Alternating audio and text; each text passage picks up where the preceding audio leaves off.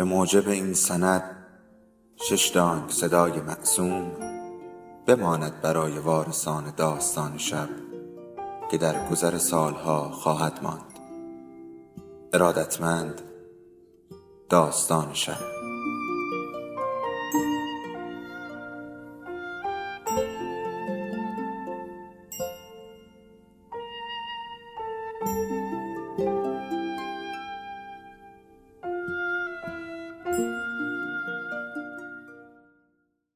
یکی بود یکی نبود.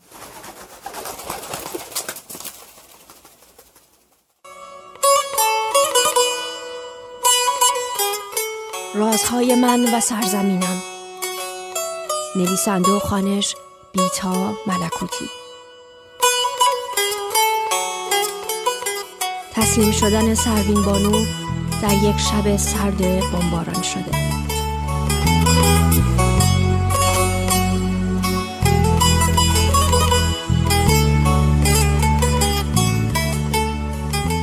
رضا از این پهلو به اون پهلو شد و گفت در وا کن سروین زنگو از جا در آورد.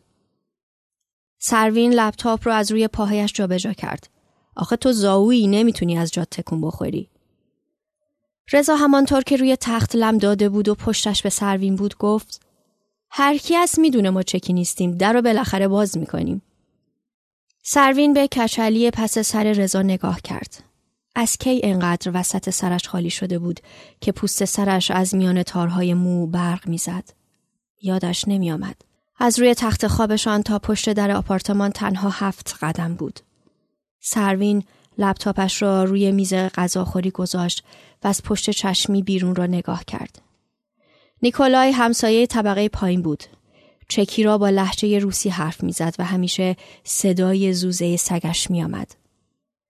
سگ سیاه گلدن رتریور آنقدر زوزه کشیده بود که مرده بود. از وقتی سگ نیکولای مرده بود، نیکولای بلوزهای سیاه تنگ می پوشید، آنقدر تنگ که دگمه ها روی شکم بزرگش بسته نمی شدند. کار خودت رضا، نیکولای بیوتیفوله. رضا در حالی که شلوار جین پارش را می پوشید گفت نمی میری دو کلمه چکی یاد بگیری سروین بانو. نور صبح اوریب میتابید روی ترمه آبی وسط میز. بوت جقه ها می درخشیدند. ماگ نیمه پر روی میز است. کنار تک شمدان کریستال قرمز. رضا و سروین تازه آمدند به آپارتمان میسلیکووا. آپارتمان کوچک است اما کنار رود ولتاواست. دو اتاق دو متر. اتاق نشیمن یک برآمدگی گرد دارد به اندازه یک میز گرد چهار نفره. سروین که روی صندلی مقابل پنجره بشیند می تواند کمی از قصر چارز را ببیند و ولتاوا را وقتی برف می بارد یا بارانهای ریز یا روزهای بسیاری که ابری و ولتاوا تیره تر است یا روزهای کمی که آفتاب می درخشد روی موجهای کوچک ولتاوا. مثل امروز صبح که نور افتاده است روی رود و روی میز چهار نفره چوبی و گلیم اوکر و قرمز زیرش و تلایی های گلیم طلایی تر شدند. ولی هنوز قوهای مادر و بچه هایشان از طرف پل چارز نیامدند از جلوی آپارتمان رضا و سروین رد شوند و بروند پشت امارت ژوفین. صندلی رو به پنجره جای سروین است. اگر آفتاب باشد رو به مانیتور لپتاپش که بنشیند موهای بورش رنگ گلهای گلیم می شود. سروین چهل ساله است اما هنوز موهای شفاف و چشمهای براقی دارد. شش ماه هست که هر روز صبح لپتاپ را از کنار تختش می آورد می گذارد روی میز و توی سایت های برند های مختلف دنبال لباس هایی می گردد که رفتن توی حراج و قیمتشان پایین آمده است. رضا جمله هایی به چکی دست و پا شکسته می گوید و در آپارتمان را می بندد. چی می خواست؟ میگه کولرتون آب پس میده به بالکن اونا. ما که کولر نداریم. منم همینو گفتم. شاید مال طبقه بالایی است. تو نبودی این بار بیوتیفول نگفت. تانک رو بردن؟ رضا سرش را به پنجره می چسباند و به خیابان کنار رودخانه نگاه می کند. آره دیگه بردنش از وسط خیابون. مگه چند ساعت میشه خیابون اصلی رو بند آورد؟ خیلی مالی خولیایی بود ولی سروین صبح پاشی بیای دم پنجره ببینی یه تانک واقعی پایین خونت پارکه به اندازه یه لشکرم لباس سربازای جنگ جهانی دوم پوشیدن. تو هم خل شدی و من از خواب بیدار کردی. داشتم سکته می‌کردم از ترس. فکر کردم هنوز خوابم. ولی کاش دیگه این آژیر کوفتی رو نزنن. هر ماه می‌زنن. هنوز عادت نکردی؟ می‌زنن به احترام کشته شدگان جنگ جهانی دوم. اینو که کشته ندادن. همون اول تسلیم نازیا شدن و خلاص. رضا سکوت کرد. چشمهای درشت سیاهش را برگردان طرف سروین گاهی تسلیم شدن بهتره عوضش شهرشون صحیح و سالم موند این همه بنای تاریخی خونه هاشون خود این خونه مال 1894 فقط ترسوها تسلیم میشن رضا تو تا حالا تسلیم نشدی؟ در زمین تلگرامت خودشو کش به دادش برس. رضا از روی تخت موبایل سروین را به طرفش پرت کرد. سروین پیژامه صورتی کرکش را بالا کشید و موهای یک دست بلند تا روی بازوهایش را با یک دست برد پشت گوشش. یه گروه درست شده که آخری خبرهای مریضی دوستم توشه. کدوم دوستت؟ دوست دوران دبیرستانم تو نمیشناسیش. سروین پسورد آیفونش را می‌زند و وارد تلگرام می شود. روی عکس مرد میان سالی می‌زند. مرد موهای تابدار خاکستری دارد و به دوربین نگاه می کند. بی هیچ حس خاصی. کنار عکس نوشته دعا برای سلامتی شهاب. سروین روی عکس می‌زند و پیام ها را می‌خواند. من امروز از بیمارستان آتیه میام. شهاب بهتره. امروز چند ثانیه چشماشو باز کرد. بچه هر شب ساعت ده همه با هم انرژی مثبت بفرستیم به سمت بیمارستان آتیه. ممنون از همه شما نازنینان که انقدر به فکر شهاب هستین. نصب کردم اگه شهاب خوب شه یه درمونگو توی محله محروم بسازم از طرف لیلا همسر شهاب و دو دخترش رها و آنیتا. امروز ده روزه که شهاب تو کماس خدا به جوونی شهم کنه به دو تا دختر کوچولوش. کسی می‌دونه دقیقا شهاب سرطان چی گرفته؟ سرطان نوع چهار پانکراس. آژیر قرمز را کشیده بودند انگار و ما خبر نداشتیم. کوچه پس کوچه های سهیل را خوب می شناخت. برای اولین قرار گفته بود بیا سر سهیل از شریعتی. شیب تند در بند را که خانه من بود تون تون پایین رفتم تا میدان تجریش. پارچه های سیاه از در و دیوار آویزان بود و چند هجله سر نیاوران.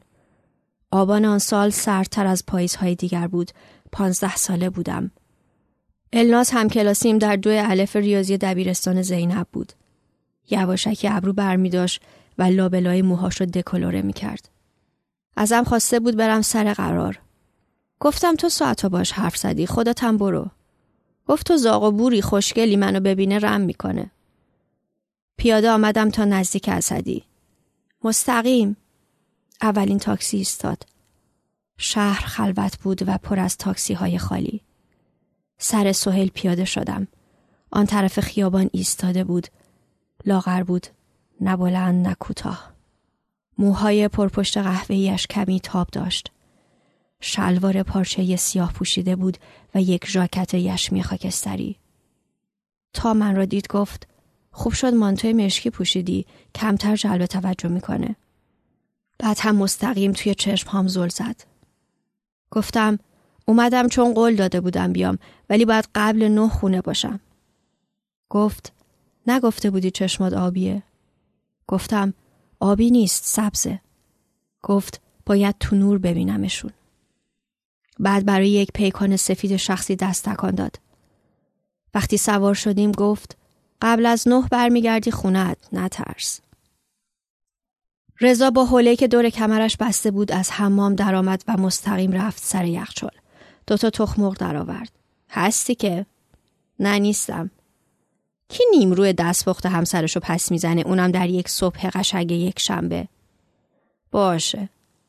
تلگرام سروین دوباره زنگ زد. یکی از دوستان شهاب نوشته بود یک ساعته که قلب شهاب نامنظم می‌زنه و دو سه نفر هم نوشته بودن. نه نه تحمل ندارم. خدایا صدای ما رو میشنوی؟ خدا یه معجزه. رضا ماهیتابه را می‌گذارد روی گاز. یک تکه کره میاندازد تویش. صدای جلز و ولز کره که بلند می شود تخم مرغها را می شکند. یکی از تخم مرغها خونی است. گفت الناز بودی دیگه نه؟ آره چرا پرسیدی؟ سرما خوردی؟ نه آخه صدات گرفته تر از پای تلفنه تلفنمون از این زیمس قدیمی هست. صدا رو عوض می‌کنه سر یک کوچه پیاده شدیم یک اسکناس بیستمانی گرفت طرف راننده راننده گفت مهمون منی دایی جون. بعد هم با خنده گفت خوش باشید. بریم تای کوچه؟ خیلی خلوته. همه در رفتن. تو چرا در نرفتی؟ من زود تسلیم نمیشم خانم کوچولو. باری کلا پدر بزرگ. بلبل زبونم هستی برا خودت. من دیپلمم هم گرفتم. شما چرا نرفتین از تهران؟ مامان بابای منم مثل تو فکر می‌کنن. می‌خواستن من و خواهرم رو بفرستن باغ خالمینا تو رودهن. اما ما قبول نکردیم بدون اونا بریم. نمیترسی؟ از چی؟ از چی؟ از من. خب از بمبارونا دیگه. نه. ولی از کوچه های تاریک میترسم. پنجره های تاریک. انگار آژیر قرمز را کشیده بودند و ما نفهمیده بودیم. در آن کوچه خلوت فقط یک پنجره روشن بود. هیلمنی با چراغ خاموش رد شد. رانندش داد زد. خاموش کن. باشو خیارگوجه ها رو بشور حلقه حلقه کن کنار نیمرو میچسبه. یادت ولتا با یخ زده بود تا وسطاش رضا؟ اما اون قوسفیده با جوجه هاش از لای یخها اومدن از جلوی ما رد شدن و رفتن پشت جوفین. آره عجب زمستونی بود. سی و پنج روز منفی پونزده. تو زمستون آژیر نمی‌کشن عوضش.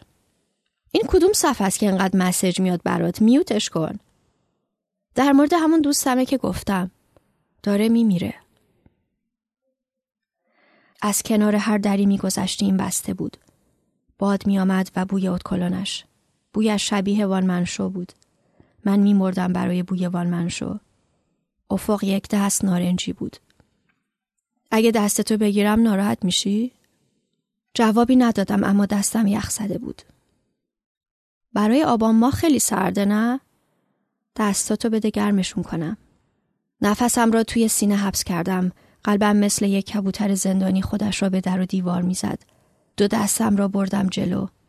دست هام را توی دستش گرفت و ها کرد.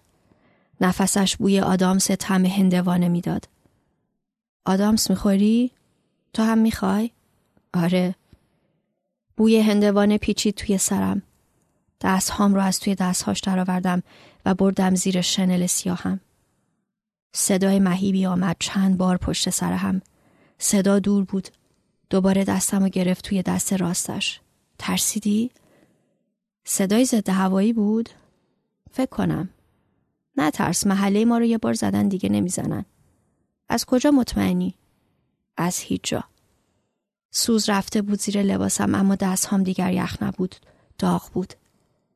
پشت یک از پنجره های تاریک نقطه قرمزی می درخشید. نگاهم را دنبال کرد. طرف داره سیگار می‌کشه. توی تاریکی توی تاریکی سیگار بیشتر میچسبه. نکنه سیگارم می‌کشی؟ گاهی. شما نباید سیگار بکشی سرطان می‌گیری. هممون یه روز میمیریم بالاخره ربطی هم به یه نخ سیگار نداره در ضمن من شما نیستم شهابم یه بارم صدام نکردی شهاب دیگه رسیده بودیم ته بست از دهن افتاد که داشتم ساینین می‌کردم تو این سایت جولیشیک از دیشب چند از صاحب شدی؟ همش سه تا پیرهن شب. الناز گفت تا سپتام نمیره ایران. فعلا وقت دارم خوب بگردم. حالا ملت واقعا اینا رو می‌خرن؟ الناز میگه از وقتی ریال سقوط کرده کمتر می‌خرن.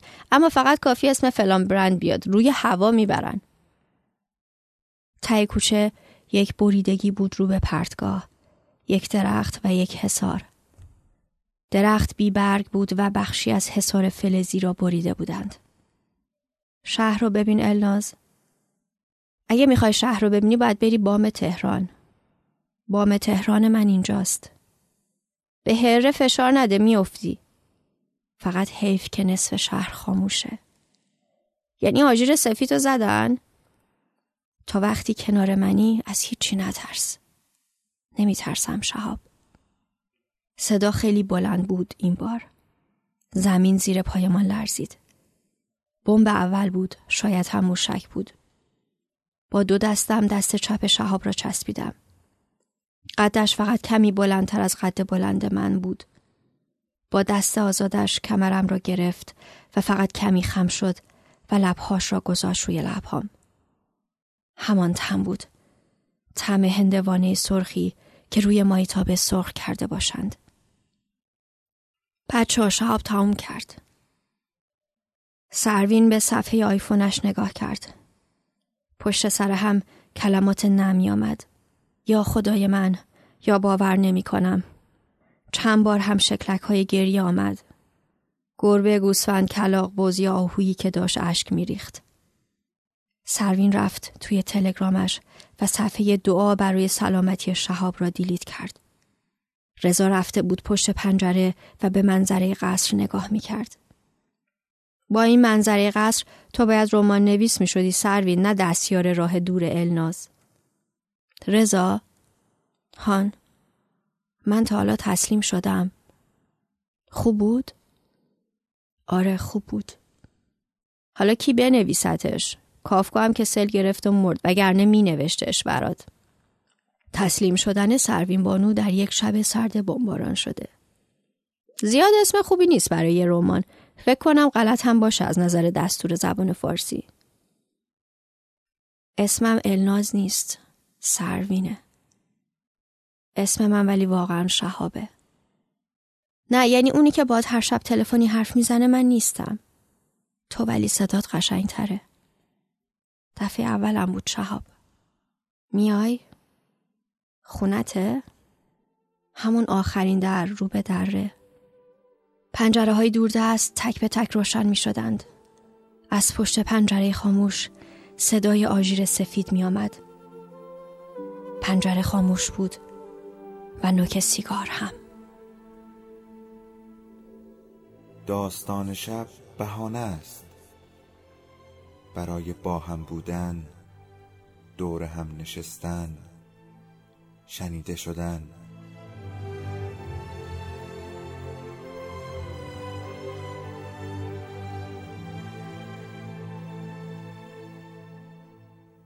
صدای افسانه ها رو میشنویم.